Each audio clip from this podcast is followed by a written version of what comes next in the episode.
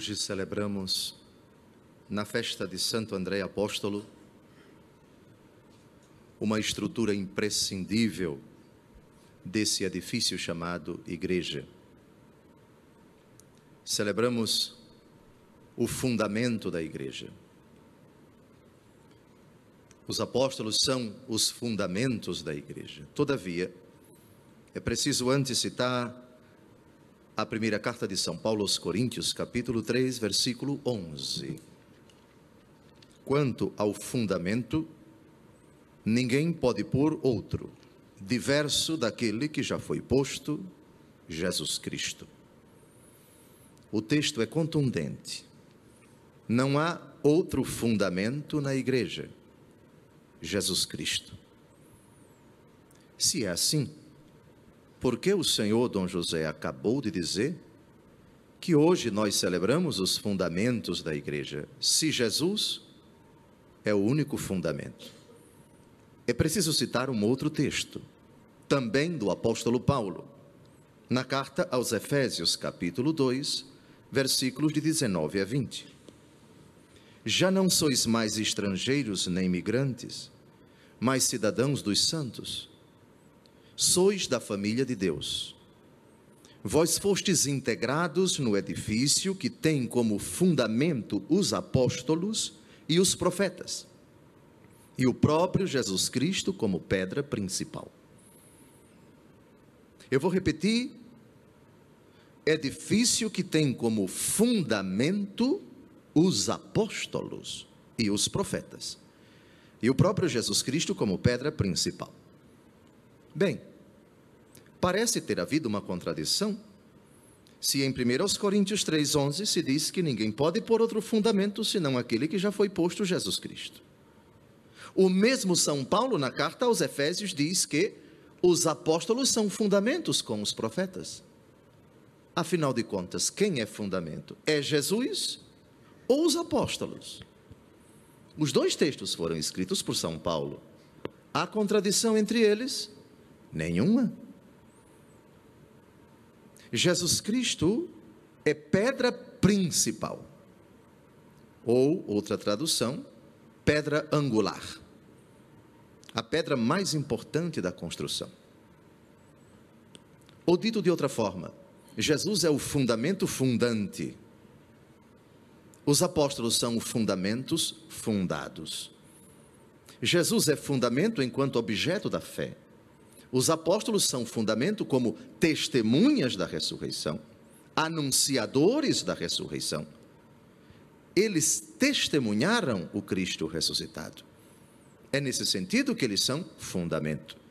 É nesse sentido que o testemunho deles é fundamental.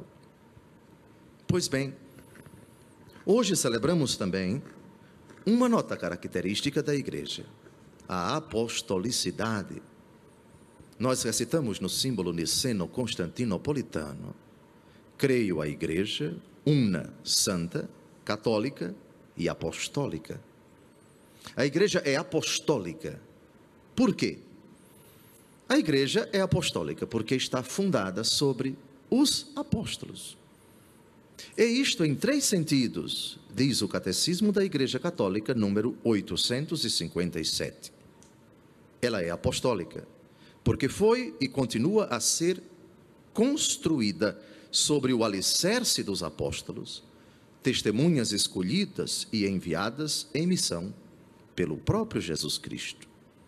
Ela é apostólica também, porque guarda e transmite, com a ajuda do Espírito Santo que nela habita, a doutrina, o bom depósito, as sãs palavras recebidas dos apóstolos. E ela é apostólica também num terceiro sentido, porque continua a ser ensinada, santificada e dirigida pelos apóstolos até ao regresso de Cristo, graças àqueles que lhe sucedem no ofício pastoral. O Colégio dos Bispos, assistido pelos presbíteros, em união com o sucessor de Pedro, pastor supremo da Igreja. Essa brevíssima introdução é importante para nós compreendermos por que, para a Igreja Católica, os apóstolos são tão importantes e a comemoração deles, em sua grande maioria, tem o rango de festa. Hoje é festa, mas alguns deles têm não apenas a festa, mas a solenidade. Pensemos nos apóstolos Pedro e Paulo. Não é festa de São Pedro e São Paulo, mas solenidade de São Pedro e São Paulo, pelo destaque, pela importância, pela relevância desses dois apóstolos no grupo dos doze, ou, num termo mais amplo, no grupo dos apóstolos, porque apóstolos é uma expressão mais ampla do que os doze. Amados, agora vislumbremos o testemunho deste irmão de Simão Pedro, pescador da Galileia, outrora discípulo de João Batista, visitado pelo Senhor, conforme a narrativa do Evangelho segundo João, capítulo 1, versículos de 42 em diante, Jesus lhes dirige a ele e ao seu irmão um convite: segue-me, segui-me, e eu farei de vós pescadores de homens. O chamado é curto, é direto, sem delongas, da mesma forma que o Senhor, quando vem ao encontro de cada homem por meio da igreja ordinariamente, lançar-lhe um convite doce e terno para deixar as redes e seguir o Senhor. Jesus só faz uma promessa: eu farei de vocês pescadores de homens. Agora a vida de vocês vai mudar completamente, radicalmente. Na vida desses dois, nós temos vislumbrada a missão de toda a igreja, a vocação de todo o batizado. Caminhando um pouco mais, Jesus vê outros dois irmãos, os filhos de Zebedeu, Tiago e seu irmão João, aquele que o quarto evangelho vai chamar o discípulo que Jesus amava. Ambos consertavam as redes. Jesus os chama e imediatamente deixam a barca e o pai para seguir o Senhor. No convite que o Senhor dirige a esses quatro, vislumbremos o nosso chamado. Chamado, aliás, que o Senhor nos dirige antes de nos ter criado. Quem lembra da vocação do profeta? Antes que tu foste gerado no seio de tua mãe, eu te chamei, eu te consagrei para seres profeta entre as nações. Um outro aspecto das leituras que nós acabamos de ouvir é a finalidade para a qual o Senhor nos chama. O que foi que cantamos no Salmo? Seu som ressoa e se espalha em toda a terra. O som da palavra do Senhor. O Senhor quer ser conhecido. O Senhor quer ser amado. O Senhor quer ser adorado. Para que aqueles que hão de conhecê-lo, amá-lo, adorá-lo e servi-lo, bem como proclamá-lo, possam participar um dia de sua vida. Eis a razão de toda a criação. Deus cria por amor, não obrigado por nada nem por ninguém. Falo por misericórdia, para que a criatura participe de sua vida.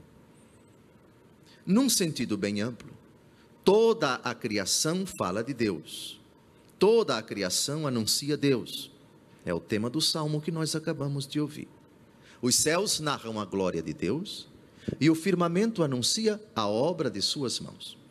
Não são discursos, não são frases, palavras que possam ser ouvidas. O seu som ressoa e se espalha em toda a terra e chega aos confins do universo a sua voz. A voz de Deus também se manifesta pela sua criação. Mas não satisfeito com isso, porque a linguagem da criação é ambígua, pode ser interpretada de diversas formas, tanto é que há pessoas que não acreditam em Deus, mesmo admirando a beleza da criação. O Senhor quis algo mais.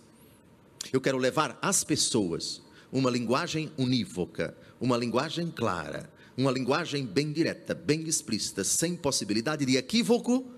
E para isso vou constituir um povo, Israel, vou preparar os profetas, vou preparar este povo para a vinda do meu filho, para a ida do meu filho, e este sim, primeiro vai pregar, depois vai chamar outros que possam ouvi-lo, memorizar na força do Espírito aquilo que o meu filho vai dizer, e quando o meu filho se ausentar deles, eles vão continuar a obra do meu filho, a obra da redenção, continuando no tempo e no espaço, aquilo que o fundamento fundante vai instituir, vai pregar, para que eles, fundamentos fundados, deem continuidade até a vinda do meu filho, que vai marcar o desfecho, o arremate da história da humanidade.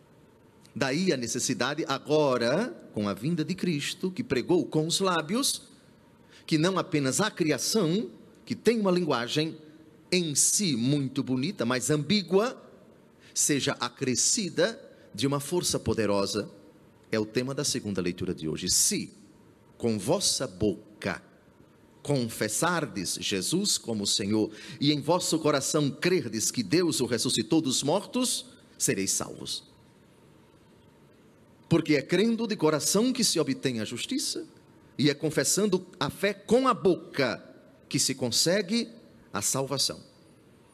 E para não deixar margem de dúvida, que deixa, infelizmente, a linguagem da criação, é uma linguagem muda, solene, é verdade, mas muda, aquele que nele crê não será confundido.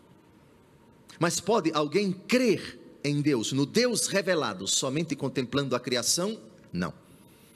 Somente contemplando a criação pode-se chegar à afirmação de que Deus existe.